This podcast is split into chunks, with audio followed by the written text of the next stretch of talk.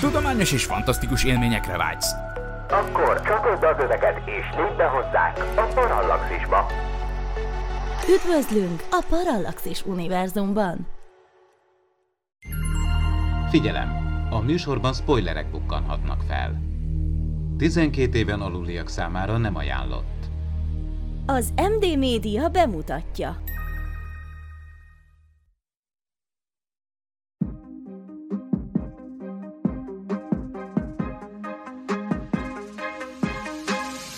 Tudományos és fantasztikus élmények Gézával, aki mérnök, Norbival, aki geográfus, és Miklóssal, aki fizikus. Ez itt a Parallaxis, az MD Media tudományos és fantasztikus podcastje. Mai filmünk egy rendkívül ambiciózus kifi alkotás, amely egy olyan jövőbe visz minket, amikor központi csillagunk haldoklik. Az emberiség utolsó reményeként egy küldetés indul a naphoz, hogy újra életre keltsék azt.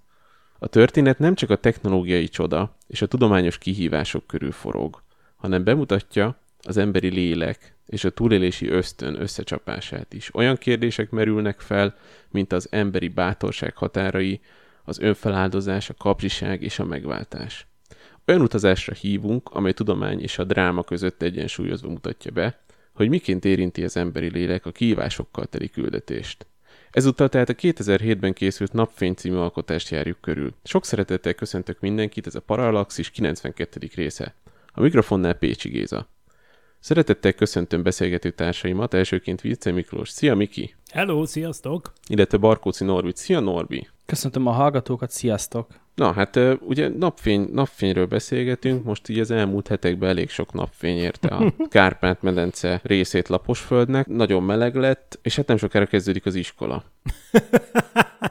Jól összefoglaltál. Igen, hát igen, ez ilyen neg- negédes része a nyárnak, viszont én azért örülök, mert mindig az szokott lenni, hogy augusztus 20-a után jön egy hidegfront, és akkor onnantól kezdve vége van mindennek. Hullanak a levelek, és akkor ilyen érfelvágós időszak köszönt ránk, de most, most ez, ez eléggé kedvező. Mit, mit gondoltok? Hát a meleg az, az alapjáraton az teljesen okés, meg főleg nyilván nyáron, tehát azt szereti az ember, de most itt az elmúlt mondjuk egy hét, az, az, az már kicsit túlzásba vitt, eléggé masszív volt, vagy azt is mondhatnám, hogy ha ezzel az egy hét alapján akarjuk megmondani, hogy mikor fog a napunkból az üzemanyag elfogyni, akkor azt, azt nem mostanában, mert, mert nyomatja, úgyhogy hát nem tudom, medencével, meg, meg légkondival túl lehet élni, de ezen kívül nem tudom még milyen alternatív megoldások vannak. Hát ugye a látszat csal egyébként, mert valójában ez a nyár, ez egyébként amennyire én meg tudtam ítélni, az kifejezetten enyhe volt, leszámítva tényleg ezt az elmúlt egy hetet. Tehát, hogy annak ellenére, hogy mondták, hogy,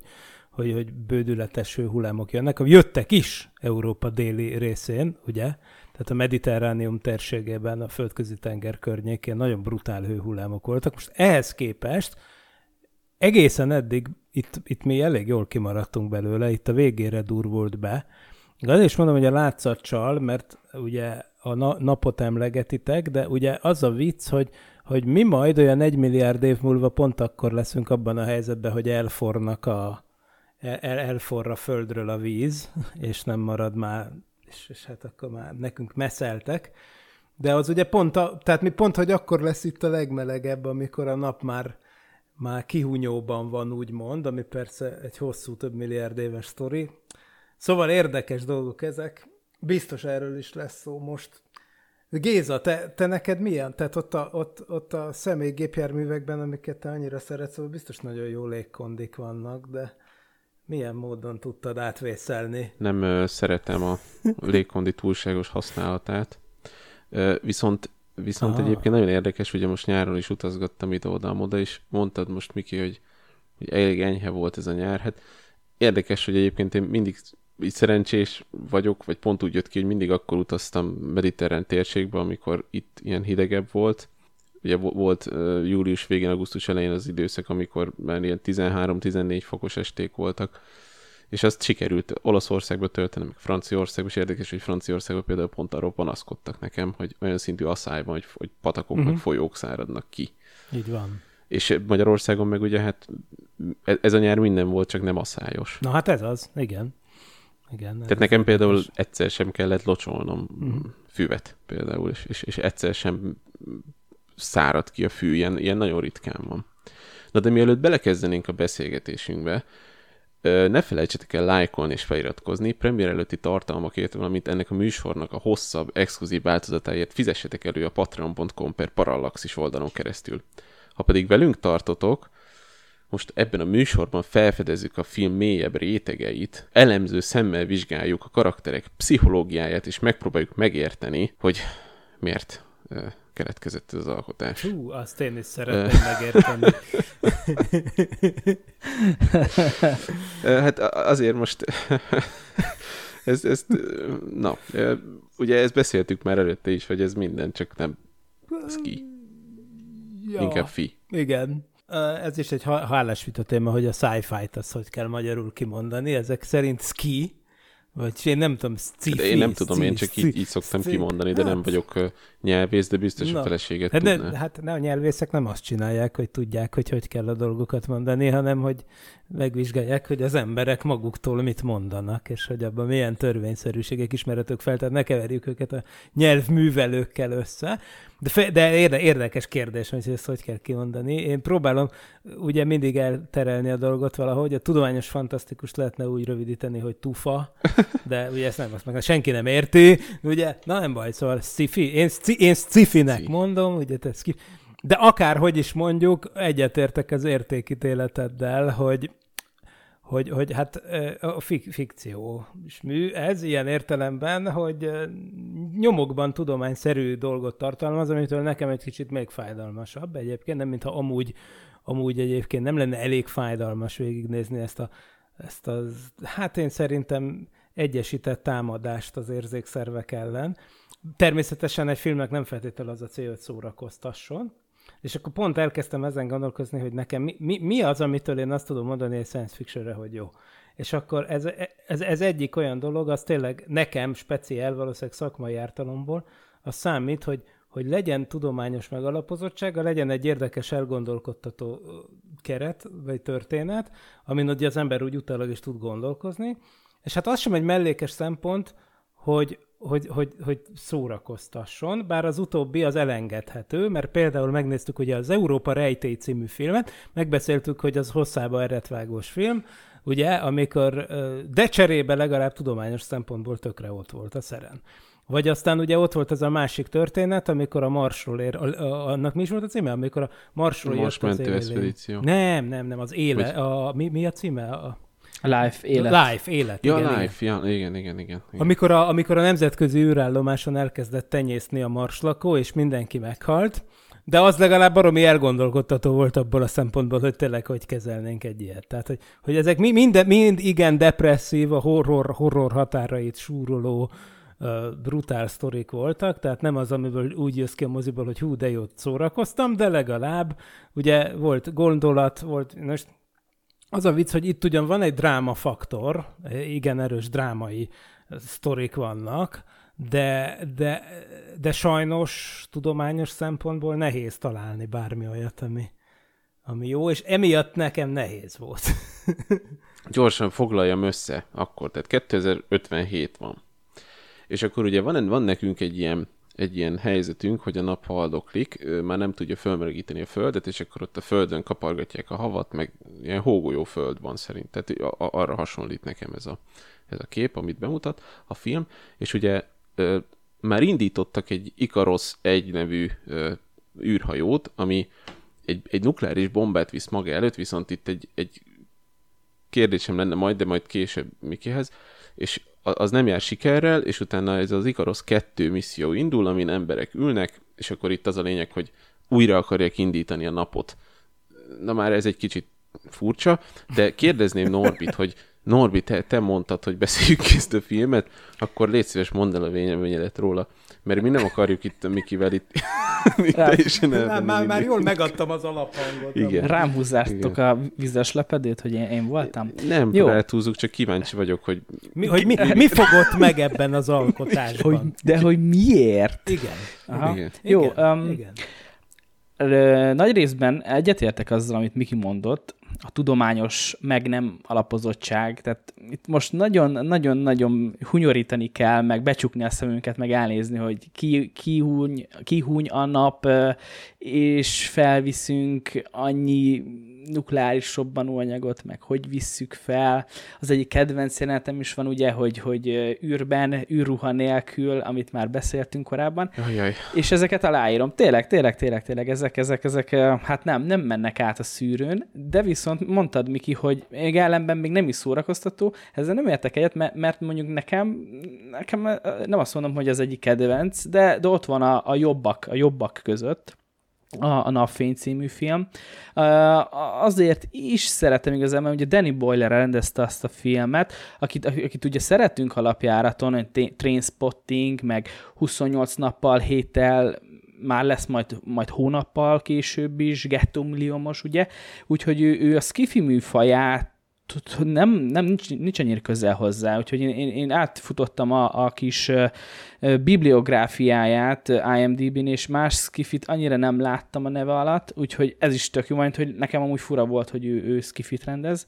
És um, hát igen, persze, belefogunk, meg bele is kötünk, ahogy, ahogy az kell, de ezektől függetlenül én ezt a filmet szoktam ajánlani, aki, aki szereti mondjuk a skifi, inkább fi, meg mondjuk a, még egy kicsit a horror, horror műfaját, és hát mit, mi más mondhatnék, hogy Killian Murphy a főszereplője, aki egy Robert nevű fizikust alakít. Hoppá! Hmm. Nem is egyszer, ugye, most az Oppenheimerben is hasonló a Ó, felállás, de tényleg. ő már itt alakított egy Robert nevű fizikust. Aki, aki hogy, hogy nem egy atombomba felrobbantásáért felel. Így van. Egy, igaz ugyan, hogy ez egy Manhattan méretű atombomba. És ugye ezt mondják, na ez, ez akkor, akkor térjünk erre rá. Azt írja, én, én mondjuk angolul néztem. Meg akarod és úszni, hogy elmondd, hogy mit gondolsz a filmről. Mindjárt elmondom, csak egy, egy kérdés most, amíg nem felejtem el. Tehát, hogy, hogy ez a fission bomb, azt mondja, hogy fission bombot visznek. Ez mi ez a fission bomb? Tehát ez egy, ez egy, ez egy hasadó A magyar bomba? szó atombomba. Igen. Ugye van a fúziós nukleáris fegyver, az a hidrogénbomba, és a fission, tehát a maghasadással működő tehát közönséges. Hasadó, okay, hasadó bomba. Ezekről fájóan kevés infót ad a film, tehát csak hogy Manhattan méret is. Jó, igen, és hogy, és hogy ez a Földnek az összes, összes. az összes lehetséges ugye uránját, mert mi mást kibányázták hozzá, ugye azt igen. mindenki tudja, hogy a 238-as és 235-ös urán között a 235 hasadó, és ebből, ebből nagyon kevés van a Földön, mert ugye elvileg ugyanannyinak kéne a kettőből lenni, de 235-ösből kevesebb van, és ezért dúsítják az uránt, hogy hasadó uránt hozzanak létre. Hát ugye azért van kevesebb, mert bomlik ugye az adott izotóp, tehát az évmilliók alatt szépen lebomlik mássá. És pont ez a bomlása az, amit szerettünk például energia termelésre, vagy ha úgy alakul, akkor bom, bomba robbantásra felhasználni. Igen, hogy, hogy ugye ez egy Igen, mert hogy kettő, kettő kisebb rendszerű anyag keletkezik, van, és van, sugárzás van. és energia szabadul fel. Igen. No de még ha egy Manhattan méretű golyót is összegyúr az ember ebből, abból is. Tehát olyan szintű milliárdos nagyságrendű tévedésben vannak azok. Ezt akartad kérdezni? Csak, csak ezt, ezt, ezt most gyorsan, igen, ezt akartam mondani, hogy ugye van ez az elalamányi dolog, hogy azt hiszem, hogy hogyha 20 vagy 27 centi átmérő golyót csinálsz, azt már nem csinálod, mert akkor már robbant. És ugye, hogy a Neumann, Neumann János tervezte azt, a, azt az eszközt, amivel konkrétan így összerobbantották a, második atombombát. Igen, hát ezt majd az Oppenheimer uh, izénél, uh, filmnél majd biztos megbeszéljük, mert ott lehet látni. Majd megbeszéljük, igen. Ilyet, ahogy szerelnek össze ilyeneket, ott ugye a Neumann az azt csinálta, hogy tényleg a, ugye a, az, implo, az a robbanás az egy explózió, egy explosion, annak az visszafelé csinálása az az implosion, az olyas, olyasmi, hogy úgy robbantasz valamit körbe, hogy a közepén érjen el egy maximális nyomást, hogy, hogy azzal mondjuk a két uh, kritikus tömegnél kisebb hasadó anyag darabot összenyomja egymásba, és akkor már kritikus tömegnél nagyobb hasadó anyag darabbá várjon, de ennek nagyon gyorsan kell történnie. És beindul a láncreakció. Tehát egy, és, de egy rövid ideig, de határozottan egybe kell tartani a kettőt, hogy elég nagyot robbanjon, mert így se tud akkorát robbanni, amúgy, ez az érdekesség az atombombáknál, és akkor már rákanyarodunk a filmre, hogy, a, hogy az atombombáknál az a úgymond gond, hogy amikor egy atombomba felrobban, akkor igazából a kritikus tömegnyi has- hasadóanyagnak csak egy része robban föl, mert egészen, egész egyszerűen annyira gyorsan és hevesen történik a robbanás, hogy még, még csak nem is tud elhasználódni az egész tüzelőanyag, mert ugye maga a robbanás az szétviszi a cuccot, és ezzel leállítja, hogy még nagyobbat robbanjon, holott, hogyha lenne valami módszer, hogy, hogy, hogy a adott ideig egybe lehessen tartani egy akkora golyót mondjuk, az, egy, az még nagyobbat tudna robbanni. Tehát ugye ezért mondom, hogy a jelenlegi atombombák ilyen értelme nem hozzák ki magukból a maximumot. Elég csúnyán fogalmazzak. Na most itt, itt a nap esetében ugye különösen vicces az egész, mert a nap az egyébként tehát lényegében egy, egy, egy, egy kordában tartott hidrogénbombaként működik, tehát nem egy fissziós, hanem egy, vagy hasadásos, hanem egy fúziós bomba elvével, amit meg ugye, ha már a neumann itt emlegetted az előbb, akkor a telleredét meg még inkább emlegetnünk kell majd a hidrogénbombánál.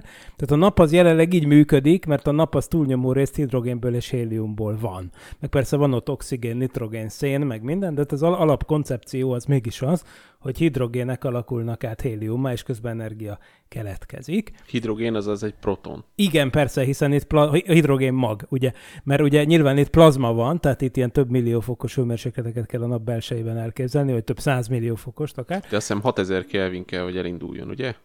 Nem, hát a, a fúzióhoz sajnos sokkal több. Igen? Na, sokkal magasabb hőmérsékletek kellenek, tehát a tok- egy tokamagban például milliófokos plazmát kellene létrehozni. Tehát a nap felszínén mondjuk 5-6 ezer fok van, de ugye a nap belsejében, ja, igen, ugye igen. ott sok millió fok van. Na, de pont ez a vicc, hogy én szerintem arra gondolhatott a költő, hogy bevisznek egy atombombát, tehát egy fiszi, ahogy mondod, egy maghasadási bombát, bejuttatnak valami miatt a nap közepébe, ami ott csinál egy nukleáris robbanást, ami azonban bein, mint ahogy a hidrogénbombában is egy atombomba rob, indítja be a fúziót, tehát úgymond a, a gyutacs a hidrogénbombához az egy kisebb atombomba. Ugyanígy valószínűleg itt is az lehetett a koncepció, hogy valami miatt a nap az nem működik, de majd akkor egy nukleáris robbanással olyan anyagsűrűséget lehet elérni, hogy majd újraindul a fúzió. Ez sok sebből vérzik, de elsősorban abból a sebből végzik, vérzik még egyszer, hogy, hogy, hogy nem egy Manhattan méretű plutónium vagy urángömb kéne ehhez, hanem mondjuk egy milliárdszor annyi. Tehát olyan szintű... Egy Jupiter méretű. Mondjuk. Bár most ezt így nem számoltam ki, lehet, hogy elég egy föld méretű, vagy ilyesmi, de az biztos, hogy, hogy de másik nagyobb, súlyosabb kérdés az, hogy mitől áll meg a nap. Tehát, hogy mi, hogy, hogy Na, ezt, ez ezt akartam sztori? mondani, de ugye azt Igen. mondják, hogy a napnak is vannak ciklusai. És hogy van, van, amikor nem süt annyira, van, amikor igen. jobban süt, meg hát hogyha sok a nap igen, volt. Nem... Igen. Annak van egy ilyen 11 éves fényesség, fényesség szempontjából 11 éves, a nap mágnesezettsége szempontjából 22 éves, de van egy napfolt ciklus, és még ezen túlmenően is persze vannak e, e, ezen a cikluson felül vannak a napnak nyugodtabb, meg aktívabb időszakai. Például ugye, amikor beszéltünk a kis jégkorszakról, meg a Maunder minimumról korábbi adásokban, meg ilyesmiről, akkor lehet tudni, hogy, hogy persze például volt a a kora újkorban egy hideg periódus, ami, ami azzal esett egybe, hogy nem voltak napfoltok, és a Földön tényleg sokkal alacsonyabb volt az átlagkőmérséklet, mint mostanában, és aztán ez ugye helyreállt, és akkor megint megjelent. De volt egy száz év, amíg nem voltak napfoltok, és a napból kevesebb kakaó jött. De azért ez még mindig, ez, e, ez tényleg ez ilyen Hát még a legnagyobb jó indulattal is azt mondanám, hogy ez még egy százaléknál is kisebb ingadozás, amiket itt művel a nap. De Norbi, erre teszt utalás a, fi, utalást a film, hogy ez, ez valami periódikus probléma miatt van, vagy... Én amennyire emlékszek, nem. Tehát ezt is ilyen nagyon nagyvonalúan mm, rábízza Tehát a nem is, persze, a rá, rábízza egyrészt. Um, de amit, amit mondtok, igen, ez, ezért is szoktuk mondani, nem, hogy hát a napenergia is atomenergia, csak tisztes távolból, ilyen szempontból. és igen, mondtátok ugye, hogy meg a film, ugye egy Manhattan méretű bombáról van szó, és hogy még ez is kevés, de hogy a másik oldalról meg ugye az is kérdéses, hogy azt mennyi idő lenne akkor a tömeget felvinni, felbocsájtani. Mert ugye azt, azt tudjuk jól, de Miki, javíts ki, hogyha tévedek, ugye a hasznos teher általában ilyen, ilyen, ilyen 5-10 százaléka szokott lenni az ösztömegnek, tehát ugye az üzemanyag viszi el a, a döntő részét, úgymond relatív, nagyon kevés hasznos terhet tudunk felvinni. Hát hány, nem tudom, hány év, tízel, vagy jó mondjuk 50 évvel játszódik a jövőbe 2007-hez képest, de szerintem több, hány száz év, vagy hány ezer év kellene az, hogy felvigyünk ennyi, ennyi hasznos tömeget az űrbe. Tehát ez, és még, és mert, ahogy mondtátok, az is nem elég. Igen, és hogyha hideg a föld, akkor valószínűleg technológiai fejlettség is megáll egy idő után, tehát Hát igen, igen. Ugye a németeknek is meg kellett állni, ugye Oroszországban, amikor jött a tél, tehát a precíz és, és fejlett ipar, meg az elektronika az azért kíván egy olyan klímát, ami nem mínusz 80 fokos.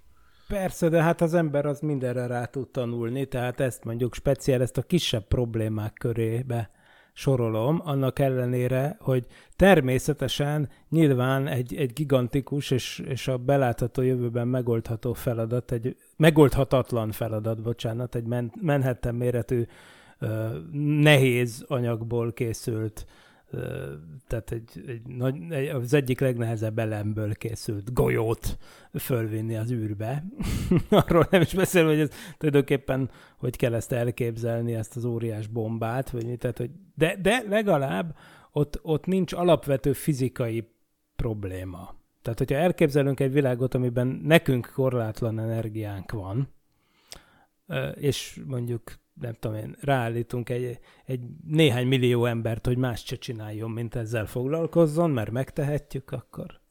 Tehát legalább el tudom képzelni, vagy, tehát nem tartom konkrétan fizikai törvények által lehetetlennek azt, hogy, hogy hogy, hogy, hogy valami, egy, egy baromi nagy golyót fölvigyenek az űrbe. Tehát az biztos, hogy nem lenne egyszerű, meg biztos, hogy, hogy, hogy lemerjük, lemerhetjük fogadni, hogy 50 év múlva még nem fogunk ott tartani, de legalább nem mond ellent a fizika törvényeinek. Tehát el, megadhatjuk azt az esélyt, hogy mondjuk ezer, éve, ezer év múlva majd tudunk ilyet csinálni, például valami ma még nem ismert technikával, de de hát ugye azért vannak ennél, ennél nagyobb bajok is akadnak. Most az... Még, e- még bocsánat, igen. mielőtt belekezdenél, hogy a, a, arra sem tesz szerintem utalást a film, hogy ez milyen fajta rakéta, tehát a Ikaros 2-nek milyen hajtóműve van. Látunk ezt, azt arról le, le lehet vonni következtetést, csak meg az előző kérdésedre akartam reagálni előbb, hogy, uh-huh. hogy, hogy mi ez. Most a filmnek van egy háttértörténet, ami ugye a filmből nem derül ki de a hozzáírott dolgokból, amik hivatalosnak tekinthetők, abból az derül ki, hogy itt ugye nem arról van szó, hogy a csillagnak az ő hagyományos életciklusában történik valami, mert ugye egyébként azt ti is tudjátok, meg a hallgatók is szerintem, hogy a napnak, hogy ezt mondjuk madács korában gondolták úgy, amikor még azt hitték, hogy a nap a szénből van, és egy idő után el fog égni, és akkor jön az eszkimó jelenet, meg minden, amikor a föld kihűl, tehát kb. az történik mint amit a filmben látunk, de aztán amikor a Hans Bethe kutatásai nyomán, aki szintén benne van az Oppenheimer filmben, kiderül, hogy, hogy a, maga, a nap az, az magfúzióval működik, akkor onnantól az is kiderült, hogy a napnak az a jövője, hogy felfúvódik, és egy óriási nagy vörös óriás lesz belőle, ami, és az oda vezető úton nagyjából egy milliárd év múlva eljutunk oda, hogy lepörköli a Földről a, a vizet, meg, meg ilyesmit, meg egyébként aztán majd később elnyeli a Vénuszt, meg a, jó, a Merkurt is, meg a Vénuszt is, és akkor szépen lassan fölfúvódik a nap, amivel összességében csökken a hőmérséklete, de mivel annyival közelebb kerül hozzánk, mi ebből a Földön pont azt fogjuk érzékelni, hogy bizony-bizony, uh, meg mi, mi itt szétégünk. Na, de a filmben nem ez történik, hanem a filmhez az a duma, hogy itt egy úgynevezett Q-ball, vagyis egy Q golyó, ami egy, egy, hát egy elméleti, elméleti fizikai megoldása, eh, egy, egy úgynevezett szoliton megoldása a, a, sötét, a sötét anyagnak. És egy, tehát egy, egy sötét anyagból álló, valami jelenleg ismeretlen uh, részecskéből, részecske típusból álló anyag golyó, ami véletlenül benyelődik a napba, és elkezdi a napot belülről felemészteni. Tehát itt az a sztori háttere, ami szerintem a filmben el se hangzik, csak hogyha például rámentek a filmről szóló Wikipédia oldalra, akkor ott ez kiderül, hogy itt az, az a sztori, hogy egy ilyen sötét anyagból álló golyó bluty benyelődik a napba, és elkezdi belülről fölemészteni a napot, és ezért van az, hogy a napnak nem nő meg a mérete, meg nem kezd el vörös óriásá válni, meg ilyesmi, hanem egyszerűen csak csökken a luminozitása, vagy hát a kevésbé világít. De én ebben az esetben igazából csak azt érzem, hogy jó, akkor vegyünk egy exotikus valamit, anyagot, fekete, fel, sötét anyag, Pontosan. és akkor az nem tudunk róla semmit, úgyhogy ez jó lesz szóval. Ergo, ez lusta forgatókönyv. Nagyon. Akkor. Nagyon lusta forgatókönyv, mert valószínűleg az egész az kb. olyan sztori, mint amit egy óvodás leírt volna, és akkor ebből lett az egész. Amúgy az az érdekes, hogy egyébként olyan embereket kértek meg konzultálni, mint a Brian Cox, aki, aki egy asztrofizikus, és a BBC-n van műsora, meg rockstar volt korábban, meg minden, szóval ő, ő egy ismert szereplő, és, és, és ugye az a helyzet, hogy, hogy ő el is ment, és előadást tartott a naprendszerről, meg a nap működéséről a stábnak, de persze nem, nem, ő, nem ő találta ki ezeket a hülyeségeket, csak ez a tipikus eset, amikor a film azt tudja állítani, hogy nagy szakértőkkel konzultáltak, mert tényleg konzultáltak, meg elhívták, hogy tartson néhány előadást, és akkor ezek után csinálnak valami ilyet. Igen, lehet, hogy fel kellett volna venni az előadást valahogy, és visszahallgatni vele. Tudod, ez a, mit is mondod, hogy mi, mi van? Hát mindegy, legyen Nem, így. szerintem konkrétan csak azért hívták meg, hogy a nevét rá lehessen Ja. írni. Az kész. És eleve, eleve tudták, hogy pont, pont hidegen fogja őket hagyni nagy valószínűséggel, amit mond. De hát ez így szokott lenni elég gyakran Hollywoodban. Bár ez nem hollywoodi produkció, hanem brit, ugye, alapvetően. Igaz? Ezt jól gondolom? Bár ugye a Fox, Fox Silver uh, Searchlight produkció, tehát végül is a Fox csoport adta ki, de valójában például Ang- Londonban forgatták nagyrészt a filmet, és ott előbb mutatták be, mint Amerikában, szóval nem tudom. Így van, így van, így van. A Fox a Amerikai forgalmazást végezte főleg inkább, igen, igen, igen. Na, de hogyha mondjuk rá, rá kanyarodunk ugye itt a, a technikai részére, mert oké, okay, hogy most jó kihűlt a nap, ezt szerintem nem fogunk rájönni pontosan, hogy miért, de hogy ugye viszik oda ezt a Manhattan méretű ö, hasadó bombát, és beszélnek erről a dead zone-ról, tehát az, az a no comms zone, tehát a, ahon már, ahonnan már nem tud visszamenni a föld felé jel, rádiójel. Ugye ez meg van említve, hogy akkor oda belépnek. Az egész bomba elején pedig valami fajta ilyen tükrök, vagy valami ilyen, ilyen na- napfény, Ez valami nappajzs. nappajzs, de hogy az, az, az mi lehet szerintetek? És ez, és ez mindig, hogy fordul, mindig így forgatja az egészet, és akkor van az a szoba, ahova be tudnak menni, és akkor ott bele tudnak nézni a napba. Ez is akkora nagy böszmeség, tehát hogy most minek néznéd a napot? És akkor bemész, ugye úgy kezdődik, hogy most ez a két százaléka fényesség, és hogyha ezt fölhúznád 70-re, akkor szétégnél. De nem minek néznéd a napot? Most nekem, nekem alapvetően ez, a, ez az ilyen kicsit ilyen, a veszettségnek van egy olyan része, amikor csak nézed a napot. Ugye ne- nem iszol, és csak nézed a napot, és ezt mondják, hogy ez, az, az már, tehát ez már nagyon rossz, amikor a napot nézed.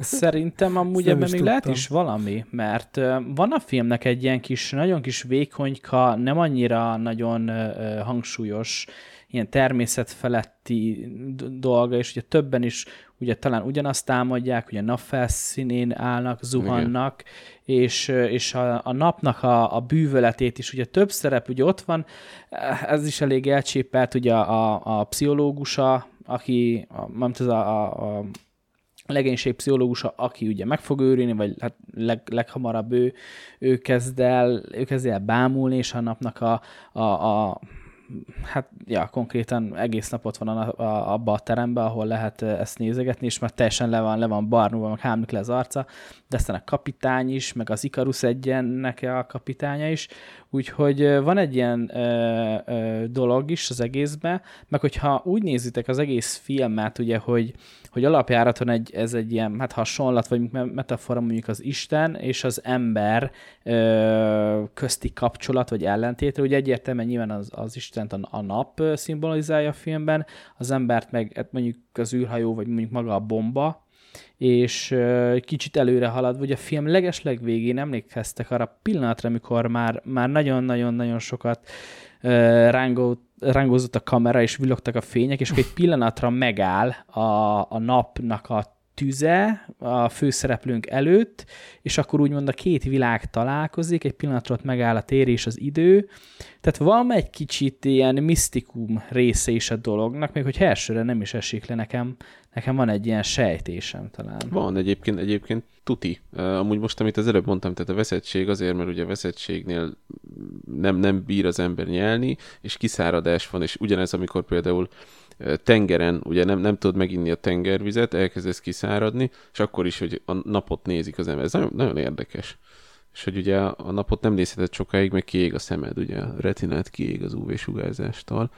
De valahogy, tehát nekem ez volt fura az egész filmben, hogy ez kifi, akkor, akkor miért van egy ilyen misztikus vonala, hogy emberek nézik a napot, és Hát ez ilyen, meg hát miért, mert miért horror vonala is van, meg minden, tehát akkor miért ne lehetne... Na az a másik, arra majd rátérünk. Miért, miért ne lehetne ennyi vonala? Hát ugye eleve az Ikarus nyilván, hát ugye mi, mi ez, hogy, hogy eleve egy űrhajót elnevezni úgy, hogy Ikarus. Rossz omen, nem? Ugye? Tehát ez ennyi erővel Titanicnak is lehetne nevezni. Igen.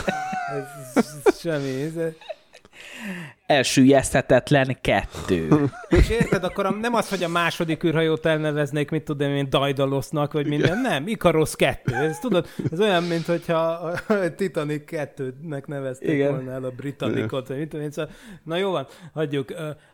Persze, hát nyilván bele, bele volt kódolva a siker üldetésben.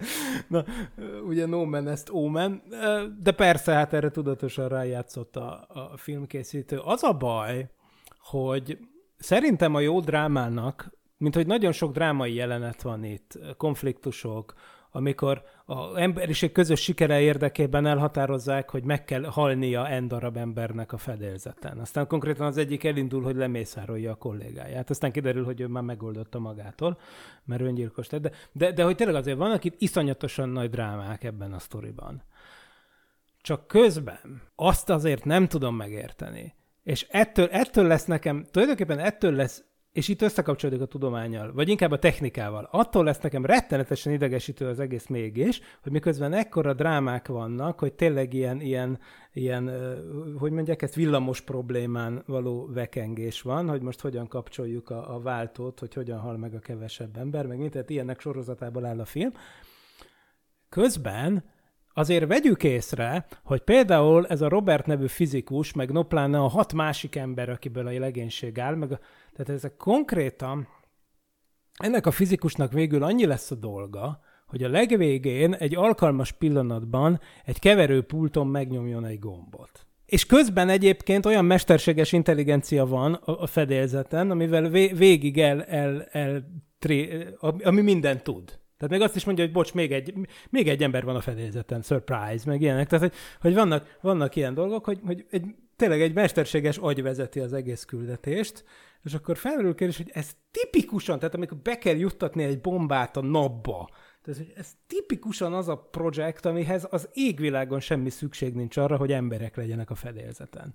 És ráadásul, hogy gyakorlatilag mindent egy automata csinál végig, és a fizikusokat minden áron mindenkivel szemben életbe kell tartani, mert csak ő tudja ő tudja működésbe hozni a bombát, mert ő az egyetlen ember, őt mindenképp meg kell védeni. Demo, mondták, hogy itt nincs demokrácia, hanem mindig a legszakavatottabb ember dönt, ez a fizikus, és mindig a leg, neki kell egyedül túlélnie, mert ő a fizikus, mert ő ért a bombához. És de attól független kiküldik űrsétára. Igen, igen, de amikor konkrétan detonáltatni kell a bombát, akkor azt akkor érted? Tehát azt ez egy három éves gyerek meg azt tudná teljes csinálni. mértékben nem értem. Igen. Mert ö, eredetileg nem is ez volt a terv. Tehát, hogy ő lecsatolja a bombát magára az űrhajóra, aztán ugye kiugrik, átugrik, hogy ő mégis megy, megy a bombával, de ugye eredetileg nem ez a terv, tehát hogy eredetileg Persze. is valahogy távolról, tehát nem igen, igen, ott igen. Tehát ez olyan, mint amikor Bruce Willisnek az Armageddon végén ott kell maradnia, mert nem működik a rádió, és kézzel kell megnyomni a detonátort, ez ugyanaz a marhaság,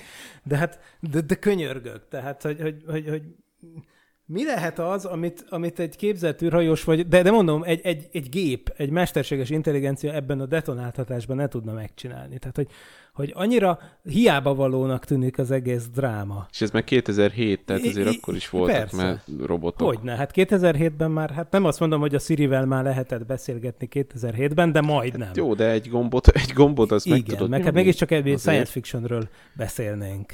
Igen. Na most, most persze égi mechanikailag is vannak, tehát hogy az, hogy, hogy, hogy ez, ez mit csinál ez az űrhajó? Tehát először azt mondják, hogy, hogy, hogy hinta manőverhez mennek a Merkurhoz. Most hinta manővert azt úgy csinál igen. az ember, hogy most vagy az repülésének a sebességét, vagy az irányát, de leginkább mindkettőt meg akarja változtatni.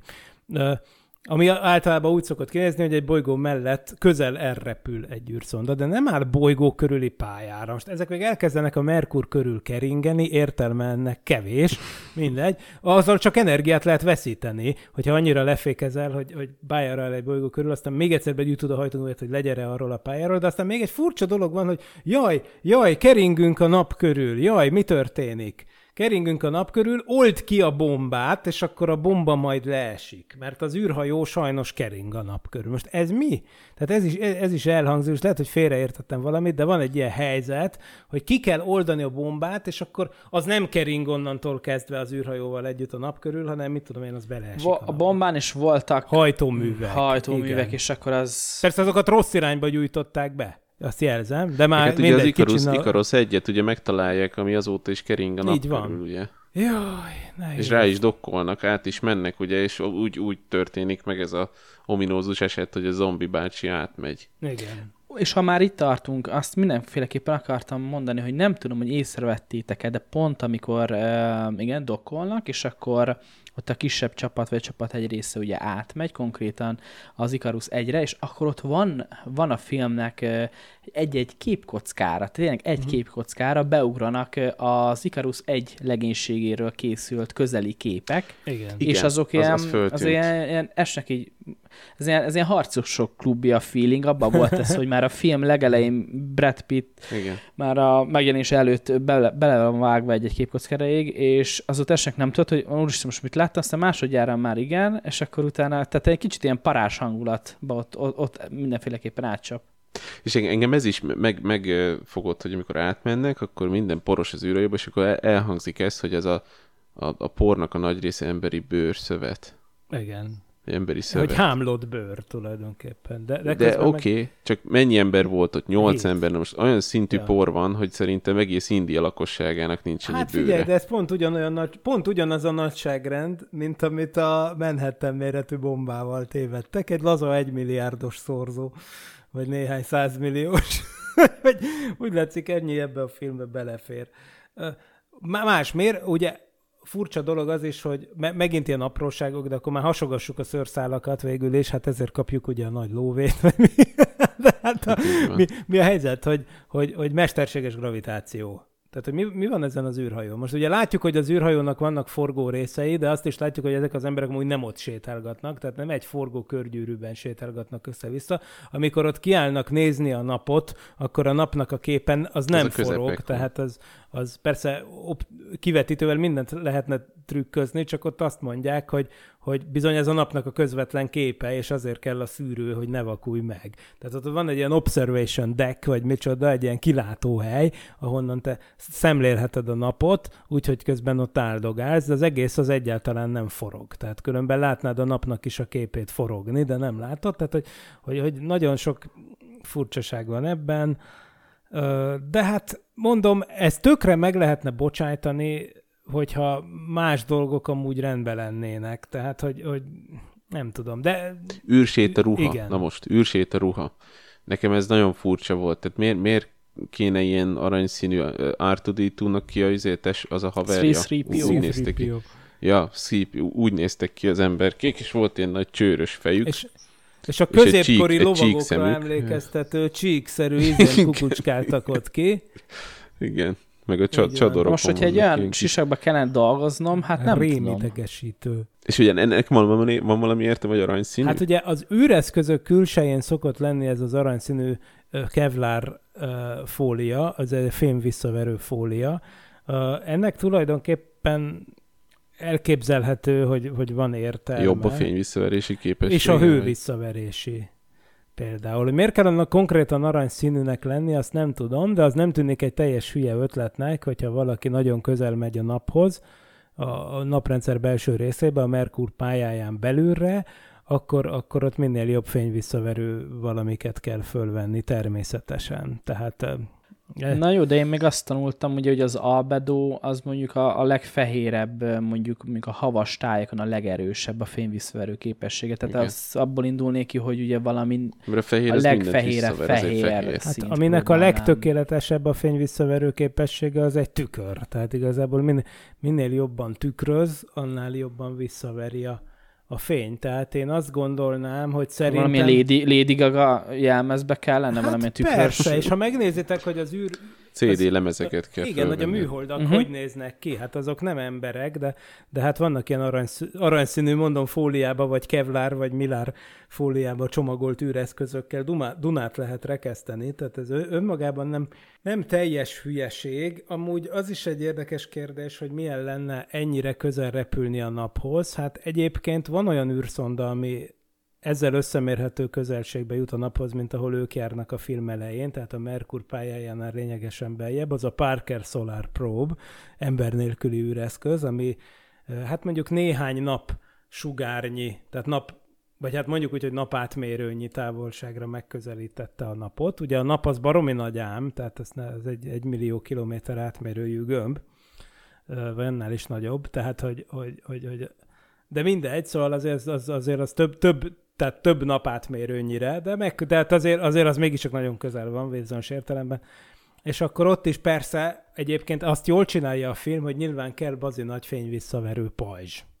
Egyszerűen azért, hogy az űrhajó nem elegedjen túl. Tehát akkor már kezdjünk el pozitívumokat mondani. Tehát, hogy, hogy az jó dolog, hogy, van, van, hogy ezt jól érzik, hogy kell egy pajzs, és hogy ez nagyon fontos, hogy az folyamatosan jó irányba legyen tartva, mert különben baj lehet.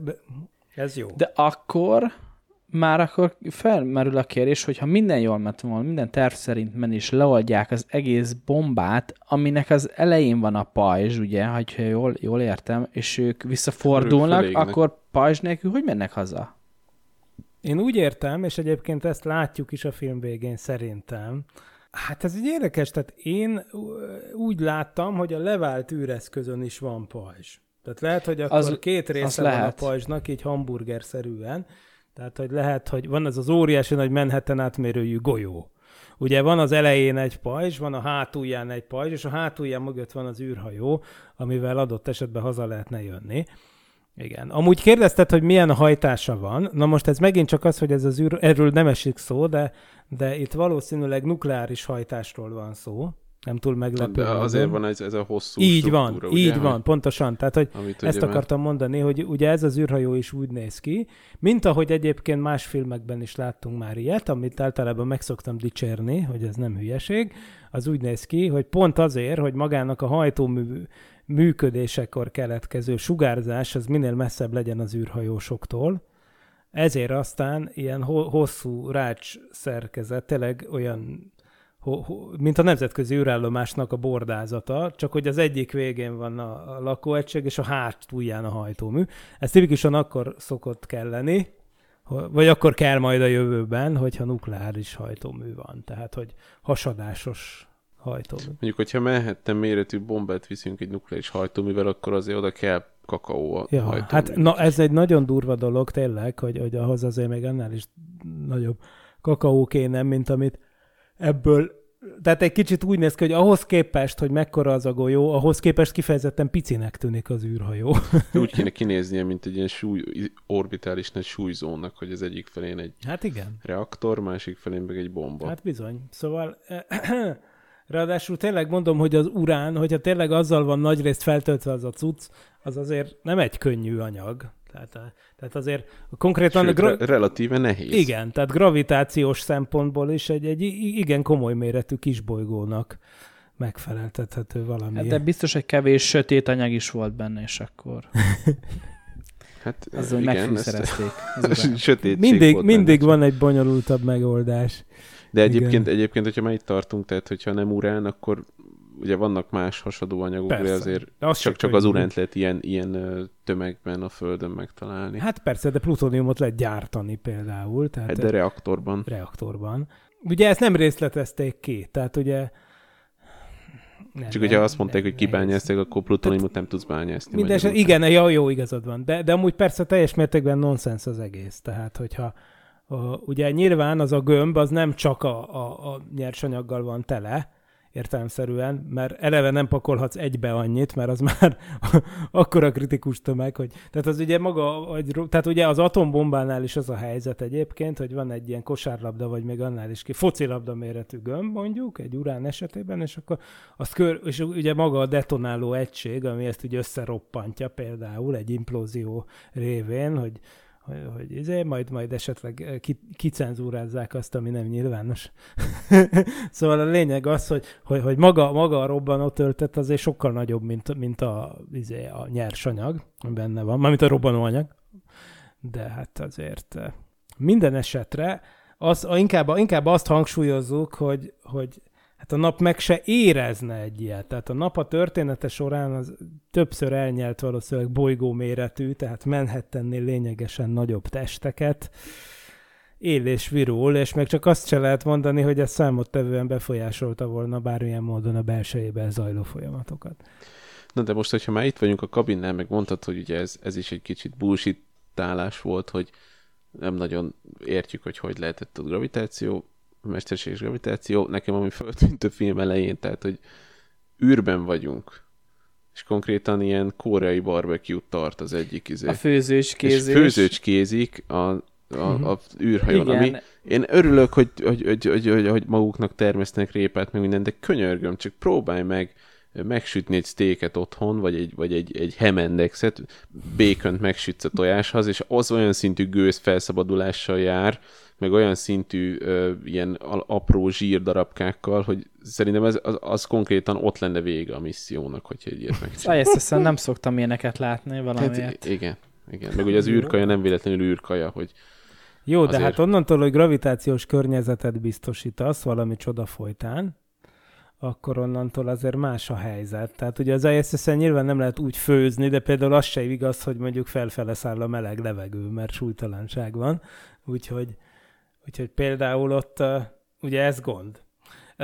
Úgyhogy keringetni kell a levegőt. Hogy, de, de nyilván nem lehet barbecue de mondjuk egy ilyen helyzetben, hát most, tehát, tehát nyilván a hangulat az inkább hasonlít egy, egy nem tudom, egy, egy, egy anyahajóra, vagy nem tudom, de ott, ott is, hát, tehát mondjuk egy tenger alatt járon sem hiszem, hogy barbecue-znak. Akkor talán inkább az az analógia, hogy mondjuk izé, nézzünk jó filmeket, például akkor már Vadászat a Vörös Októberre például, ez egy klasszikus jó film, tenger alatt járó. Nehéz elképzelni azért, hogy ott a barbecue-t ott nyomatnák nagyon, de pedig én csak így föltört bennem az épületgépész, hogy azért ott elszívott, az elszívott, elszívott ezt a, ezt a zsír, zsíros vízgőzzel teli elegyet valahova azért el kell rakni, tehát uh-huh. Igen. Hogyha, hogyha még jelenleg ugye problémát okoz a, a kakipisinek az elhelyezése, az nem mindegy. Hát jól van, hát bízzunk az öt, 50 év múlva lehet, hogy lehet barbecuezni az űrbe. Igen, csak ugye Ez... még egyszer az egyik szokolébresztőben megemlítetted, hogy még ugye meg lehet tervezni a, a holdra szállós WC-t, még azt se tervezték meg. Hát Vagy a, a hold, hold orbiternek a WC-jét. Jó, hát igen, de majd, hogyha az emberiség jövője lesz a tét, akkor lehet, hogy melléktermékként a barbecuezást is kitalálják. De egyébként visszatérve még az űrodusszája című filmre, ott is ugye, ott ez a nagyon hosszú távú űrrepülés mutat be, és ott is kb. ilyen olyan kajákat esznek, ami sokkal reálisabb szerintem, hogy ilyen különböző szószokat, meg ilyen zseléket, ami egy nagyon jó ilyen MRE, tehát ez a Meal Ready to Eat, ami uh-huh, sokkal uh-huh. inkább reális szerintem ha már, ha már említetted Géza, igen, hosszú távú, itt az idő, idővel amúgy jól állunk, mert ha jól emlékszek, talán ilyen 7 évet említett ö, ö, a főszereplőnk, amikor elküldte az üzit, ugye, az utolsó mhm. üzit, uh-huh. amiből aztán balhé lett, mert a Chris Evans karaktere már nem tudta, hogy persze azért messze van, de szerintem a 7 év az, az nem sok, vagy ez reális, Miki? Nézzétek, ilyen... hát igazából lehet reális, de sok, sok is lehet, tehát az a vicc, hogy az ember hogy megy közel a naphoz. Ugye ahhoz, hogy az ember a napra rá tudjon esni, vagy rádobni egy bombát, ahhoz ugye fékezni kell, és az az, ami sok energia. Tehát gondoljatok bele, a Föld az ugye egy év alatt esi körbe a napot, ugye? Most, hogyha egy űrhajó az elindulna a föld, földpályájáról, de mondjuk lefékezne, tehát úgy, hogy a föld keringési sebessége helyett mondjuk a naphoz képest nullára csökkenne a sebessége, akkor az nyilván egy egyenes vonalon beleesne a napba.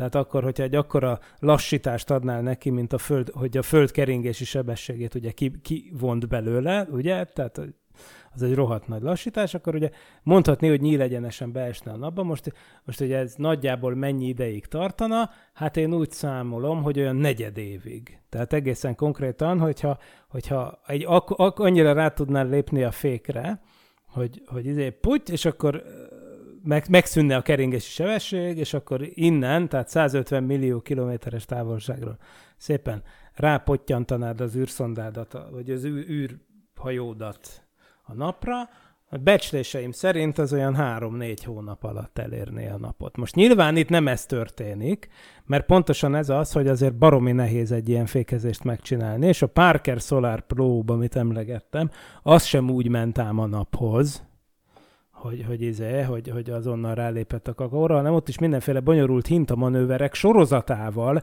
csökkentették a sebességet. És ugye e, erre való próbálkozást látunk a filmben is, csak láthatóan a forgatókönyvírők nem értették meg, hogy mi az a hintamanőver. Tehát az, hogy Brian Cox elmagyarázta a forgatókönyvírónak, hogy hát igen, itt egy bolygó mellett elrepülve tulajdonképpen lehet mondjuk sebességváltozást elérni, és az akár persze lehet a sebesség nagyságának a csökkentése is ebben az esetben, csak iránykérdése az egész. És akkor igazából a valóságban a Vénusz és a Jupiter, a, Vénusz, bocsánat, a Vénusz és a Merkur melletti lendülések, és aztán vissza a Földhöz, tehát még úgy is lehet, tehát ilyen lendülések sorozatával lehetne egyébként annyira lecsökkenteni az űreszköz sebességét, hogy bele tudjon pottyanni, vagy pottyantani valamit a napba és ez simán lehet, hogy eltart egy hét évig. Tehát ez, e, ez, ez még a hihető kategóriába sorolnám. Tehát ezen speciál, a többi dolog mellett ezen én nem akadnék fönn. Viszont rohamosan fogy az időnk, én még ar- arról mindenképp szeretnék szót ejteni, ugye amikor átmennek az Ikarosz egyre, és akkor utána onnan vissza kell jönni, mert valahogy leszakad a kettő űreszköz egymásról, és akkor egy font, brilliáns öt, ötlete lesz az egyik emberkének, hogy ő, mert nincs csak egy űrruha, hárman vannak, az egyik ember ott marad, és manuálisan kinyitja a, a zsilipkaput, ezáltal a bent levő ö, nyomás az kilöki őket a másik űreszköz felé, és az egy, egy ember fölveszi az űrruhát, a másik pedig betekeri magát ilyen uh, tükrös... Alufóliába. Alufóliába, vagy valamivel.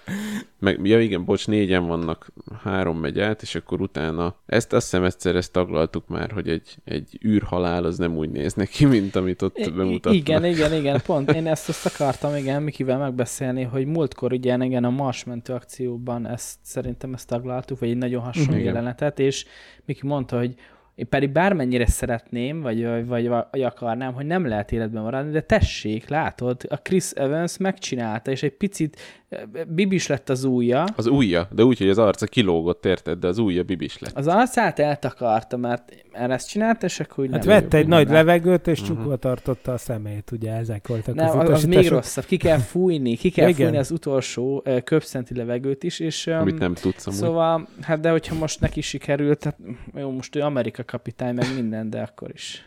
Igen, igen, az nem volt szimpi amúgy, hogy milyen görcsösen akart ő visszajutni az űrhajóra ott féltette a szaros kis életét. Na Igen. nem baj. A lényeg az, hogy, hogy azt kell megérteni, hogy a világűrben vákum van. Ez azt jelenti, hogy ugye tudjuk, hogy a, ja, az ember meg nagy részt vízből áll. Tehát a vérünket is beleértve. Na most ugye azt ugye tapasztalhatjuk, hogy hogyha fölmegyünk a magas hegyekre, akkor ugye már alacsonyabb hőmérsékleten is elkezd forni a víz, egészen egyszerűen azért, mert kisebb a nyomás, tehát az, hogy még hol forra a víz, az nem csak a hőmérséklettől, hanem a nyomástól is függ. Na most, hogyha a nyomás az konkrétan nullára csökken, az lényegében azt jelenti, hogy bármilyen hőmérsékleten tulajdonképpen elfor. Tehát tulajdonképpen az ember, most függetlenül attól, hogy odakint éppen mínusz 200 fok van-e, vagy plusz 200, mert attól függ, hogy éppen oda süt a nap, vagy nem, most ezt hagyjuk is, de a lényeg az, hogy, hogy vákum van, és ez azt jelenti, hogy azonnal elkezd elforni az embernek a vére. Tehát kitágul és felfor, tehát az ember belülről tulajdonképpen felfúvódik, és ezt képest itt is inkább ilyen, itt is, mint a hollywoodi filmek 95%-ában, Gyors mélyfogyasztás. Igen, tehát Igen, ilyen fagyási el- sérüléseket. Elkolbászolt űrhajós, ő Igen. megfagy. Nem egy, fel, nem egy felfújt űrhajóst látunk, szétszakadt Egy, bőrrel, egy meg gyönyörű izé. szép, tehát egy gyönyörű Igen. szép ilyen, ilyen fagyott ötcit, Fa- ötcit látunk. Hála Istennek amúgy, mert így is elég horrorisztikus a Igen. film, és, és, és lehet, hogy nem bírtam volna. Főleg amikor belakad a karja valamibe, és Majd annak a lába, amikor Mi lába? ott az van, Nézd. hogy, hogy, hogy, a, hogy vissza kell rakni az alaplapot a számítógépbe is, tolja be. Ja, ez már, ja igen, ez másik, de igen, de igen, persze igen. minden van ebben, borzasztó. Nem, semmi, megtekintése semmilyen korosztály számára nem ajánlott. Na csak, hogy ugye, hogy pont, pont, a, pont a személy, szemére fókuszál a kamera, hogy így megfagy, megfagy a szeme, és én egy kicsit azt vártam volna, ugye, hogy mivel a szemnek a, a szembe is ilyen zselés, vi, vi, vizes zselé van, tehát az olyan szépen kidurranna egyébként, de sajnos. Azt, úgy, azt, azt megvan, hogy honnan vették a Holnap után című filmből. Ott volt, hogy, hogy így a jég elől menekültek, és akkor így folyamatosan fagyott meg minden, na úgy, ugyanúgy fagyott Mhm. meg az űrhajósnak Ami a oké, okay, tehát a Földön rendben van. De amúgy az egész alaphelyzet, ha megnézitek, függetlenül attól, hogy itt mindenki meghal, de azért ez eléggé armageddonos. Tehát ott is az van, hogy egy ember marad ott, a Bruce Willis, hogy megnyomja a gombot a végén, és akkor végül ezen múlik minden. Tehát itt is azt mondta a rendező, ugye azt mondta a, a, a, a filmnek a rendezője, hogy a Danny Boyle, hogy hogy őt az ragadta meg az egészben, hogy egy olyan drámai helyzet áll elő, amikor egyetlen egy emberre múlik az emberiség fennmaradása, és hogy ezt akarta ő kimaxolni, és ezt akarta bemutatni. És hát ugye láttunk már ilyet. De azért ez, na, tehát jobb, mint, jobb, mint az Armageddon. Annál jobb. Nem? Szerintem nem. Beszél, beszéltél erről, Miki, hogy ugye egy, egy AI, vagyis hát egy, egy, egy, egy Igen. automatika is meg tudta volna nyomni a gombot. Érdekes, hogy a film végén ugye úgy jönnek rá, hogy Pim Becker ugye a, a nem teljesen eléget, mert ugye az kiderül, hogy az Ikarosz egynek a, a személyzete túl föltekerte a brightness a napon, és hát azon a kijelzőn ezt így megégtek. Hát ha csak nem a parancsnok tette el azokat is láb alól. De ő is megégett, tehát Becker egy ilyen, egy ilyen égett ember, aki ilyen, ilyen szuper, szuper ember lesz, tehát ilyen szuper mutáns lesz, mert ő tulajdonképpen átjön a másik űrhajóra, és erre úgy jönnek rá, hogy a, az automatika mondja, hogy konkrétan nincs elég oxigén, hat embert mond, hat Igen. embernek a Mm, Akkor már szerintem csak négyen voltak. Ez is mennyire kretén. összeszámolja, és mondta, hogy de hát mi nem annyian vagyunk, és akkor de tényleg annyian vannak, és akkor kiderül, hogy egyik emberke ugye ott van ebben a napszobában, és ez a Pim Becker volt, ami a, az Ikarosz egynek a kapitánya. Igen. De most ez, tehát nem az van, hogy az AI szól, hogy izé ismeretlen organizmus lélegzik a fed- fedélzeten, riadó, riadó, hanem az, hogy ja, nem lesztek életben. Várhatóan, várhatóan 16 óra múlva mindenki meghal, a nap a bomba célba juttatásának ideje 19 óra. Hát az nem lehet. Hogy lehet? Háromszor is kiszámoltam, hogy négy embernek elég annyi az oxigén. Ja, jut eszembe. Van egy ötödik ember a fejezeten. Ez komolyan. Jó van. Mesterséges intelligencia. Szegény, szegény Mark Strong alakítja ezt a Pim Becker karakterét, hát feles, felismerhetetlenségig, nem is azt mondom, el van De még a maszk se, maszk se látszik. olyan torz, Tehát, olyan, olyan vizuális, eh, nyilván utómunkás torzításokat pakoltak rá, hogy nem is lehet eh, Túl sok nagyon volt, kivenni. szerintem, De ezt tudod, hogy mi? olcsó. Figyelj, figyelj, van egy ilyen megoldása, hogy annyi, annyi sugárzás szívott magába, hogy, hogy ö, a többi ember sem tud ránézni, nem, nem tudnak ránézni emiatt, és ezért látjuk mi is így. A napba lehet nézni, de rá nem. Hoppá! de ott a Hoppá! napra is csak akkor, ha két És százalékon ugye, hagyod és ugye ez mennyire igaz? Mert ott van a Cliff Curtis, ugye Searle, aki ugye úgy kezdődik az egész film, hogy ott ül abban a napszobában, és akkor neki mondja, hogy most ez 2 százalék, de 70 vagy 7 százaléknál már meghalna, és ő maradott az Ikarosz egyen, és ez szerintem ez, egy, e- ez brilliáns része volt, része volt a filmnek, hogy oda megy, és most nem használom ezt a szőt, de följa a zsalugátert, és akkor így elpárolog. Meg ő kérdezi a kapitányt is, ugye, aki kimaradt szegény, mert nem tudja az egyik ajtót be, bezárni, és akkor mit lát, de mit látsz? Mondd el, hogy mit látsz? Igen, igen. kicsit, kicsit ilyen, ilyen perverzen érdeklődik a, a nagy napfény iránt, amit nem tudom. Semmit, semmit, kurva világos, semmit. Hát igen, tök. De, ez, de Chuck Norris évente kiválaszt egy szerencsés gyereket, és belehajítja a napba. Ez, ez jutott eszembe a filmről. Akkor mondjátok el, hogy, hogy tízes skálán hányasra értékelnétek ezt a nagyszerű alkotást. Tudom, hogy a Norbi 10-ből 9-es, mert ugye ő ajánlotta, de mindegy, mond Norbi, te, te hanyast adnál a Nem, filmnek. nem, hát ez annyira nem, mert tehát tudjuk, hogy nyilván a 10 az a tökéletes film, ami nincs, a 9-es azok tényleg a világ legjobb filmjei, tehát azért, hogyha így megpróbálok egy ilyen, egy ilyen skálán belül, akkor mondjuk legyen egy 7, én 7, na, 7. Hm. Aztán És meglátjuk miért majd. 7? Tehát azért hetet adtál jobb filmnek is már. Het, hetet jobb filmnek? Hát lehet, de akkor melyik volt? Nem emlékszek. Nem emlékszek, hogy melyiket. Írni melyikre fogjuk. mennyit Lesz, adok. lesz, csinálunk majd egy táblázatot majd. De én, nem, én, én alapjáraton el kell mondani, nem szeretem, nem szeretem, ez, ez túlságosan leegyszerűsítő. Így most úgy, egy körülbelül egy, egy órába összefoglaltuk, ugye, hogy mit gondolunk a filmről, és ezt nem lehet egy számmal kifejezni. Úgyhogy a szórakoztató faktora miatt uh, hét, tehát nekem, nekem bejön a dolog, bár az igaz, hogy a film utolsó harmada szerintem az, az ami gyengébb lett, hogy átmegyünk akkor egy kicsit ilyen, ilyen, ilyen üldözős horrorba. Szerintem itt az, az vitte el egy kicsit így a súlypontot, ugye a film első felé, első két harmadában, ugye mi a, mi a gonosz, vagy, vagy mi ellen harcolnak, ugye a világűr, meg az elemek, meg, meg, meg ilyesmi ellen. És az utolsó harmadában ugye meg visz, lecsökken ez, ez, a, ez, a, ez a súly, hogy, hogy jön ja, a pinbacker, és akkor le, lekésel minket azzal a kis, kis szikével, és ez, ez, ez visszalépés. Úgyhogy emiatt szerintem az utolsó harmada gyengébb a filmnek, tehát az eleje sokkal jobb, de még így is szórakoztató. Igen, hát itt, itt, itt rejlik köztünk a fő különbség, hogy összeg teljesen mást értünk az alatt, hogy valami szórakoztató, mert nekem konkrétan fájdalmas volt nézni, de nem csak a tudománytalanság miatt, hanem konkrétan, én, én nem tudom, biztos, nem, nem tudom, előjön belőlem a boomer, vagy nem tudom mi, de hogy ne, nekem, nekem konkrétan mentálisan fárasztó volt megnézni ezt a filmet, és nem, nem éreztem azt az örömfaktort, hogy de tök jó, hurrá, megmenekült az emberiség a végén. Na, és csak már vártam, hogy úristen, csak legyen már vége. De egyébként egy nagyon... Megmenekült az emberiség egyébként? Igen, kisütött a nap a nap. végén. Kisütött Oké, a hogy nap. fölvillant a nap, de az lehet, hogy ez fölvillant, az utána pff, teljesen Júj, ne vedd el legalább ezt tőlem, Géza. Na mindegy, Jó, annyit, azt mondom, jó. legyen akkor egy hármas. Csak azért mondod, Miki, mert nyár van és meleg van, majd nézd meg télen, amikor hideg lesz, és akkor jobban fogod Van értékelni. az a pénz.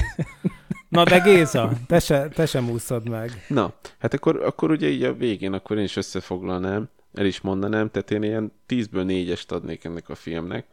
Azért kapna ennyit ez a film, szerintem ez borzalmas ez a film, tehát én is hasonlóan, hasonló kínokat éltem meg, amikor végig kellett néznem. Na, nagyon kevés dolog volt, amit, amiből így, tehát amire azt tudtam mondani, hogy na jó, tehát minden olyan volt, hogy eh, ezt így, hát, hát jaj, új, jaj, jaj, jaj, jaj, így, így néztem végig a filmet. A karakterek számomra nem tudom, tehát ugye ak- akit mondtam, aki, aki vonzódik a naphoz, ugye Cliff Curtis, én őt a Fear the Walking Deadből ismertem, de ő is egy ilyen fura figurát játszik, mindenki fura benne, tudományt nem fedeztem fel a filmben, nem tudom, hogy miért kellett belevinni ezt a zombi horrort, ez, ez full fölösleges volt, szerintem ezt meg lehetett volna csinálni, egy, egy, egy minimális, tehát ha, ha, ha nem viszik bele ezt a részt, hanem hogy mondjuk összekapcsolják még az Icarus egyel, és akkor úgy föl tudják, bele tudják vinni a napba, és fölrobban, az tökéletesen jó lett volna. De szerintem ez így nagyon-nagyon el lett baltázva. Esetleg még ellenük film. fordult volna az AI, mint hogy a 2001 űröd összejának is tisztelegjünk. Igen, igen. esetleg, de hogy tényleg, hogy Igen. átjött egy másik faszi, és akkor ott izé lemé- mészárolt, mészárolt, aztán a végén bele, beleesett a napba, és megnézte a balássót, tehát Igen. így, Beteker, betekerem magam alumíniummal, és akkor majd átmegyek egyik űrhajóból a másikba, tehát azért na. na, Azért na. de jó, azért aranyos. És a vi- megnéztük az Európát, bocsánat. Igen. Európa sem tetszett annyira.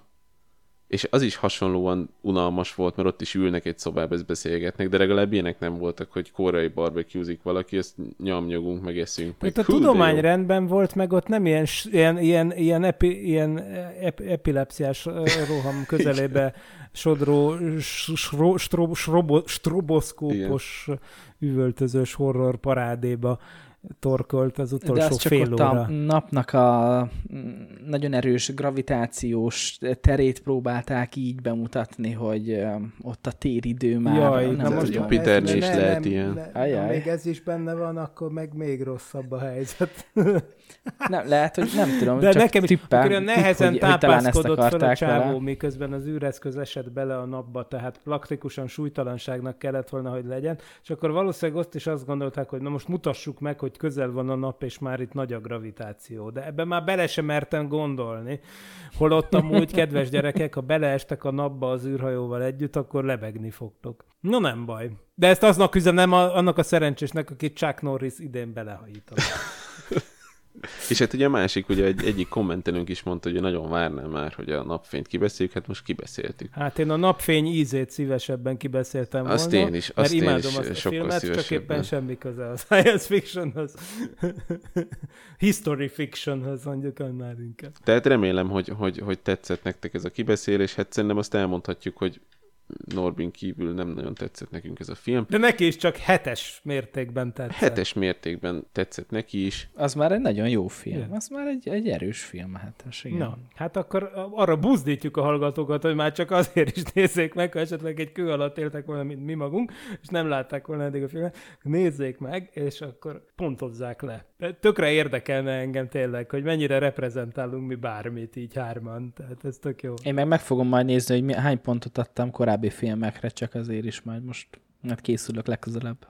És az, ez azért érdekes, mert úgy látom, hogy itt a Parallaxissal rámentünk erre a, a Z-kategóriás horror skifi filmekre. Ne már Z kategóriát, ez ennél sokkal rosszabb filmek is vannak kint. Kikérem Na, a már film fe- felkészül a. Megalodonnak a következő Mert hát ahogy, ahogy látom, tehát Parallaxissal legközelebb szeptember 14-én jelentkezünk, és ekkor az Apollo 18-at fogjuk megbeszélni, mely egy 2011-es horror skifi. Ez egy, ez egy olyan film, amely egy alternatív valóságon keresztül rep, re, rekonstruálja az Apollo 18 hold, hold misszióját.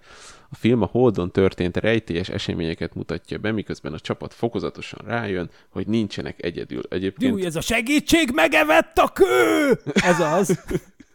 hogyha, hogyha megnézitek a trélert, egyébként ez iszonyatosan félelmetes. Tehát uh, annó, amikor kijött 2011-ben, én nem mertem megnézni a trélert se. De durva. A feszült hangulatú alkotás found footage stílusban készült, ugye ilyesmi az Európa is, és a kísérleti hold misszió és a paranormális elemek keveredése révén garantálja az izgalmas és misztikus élményt.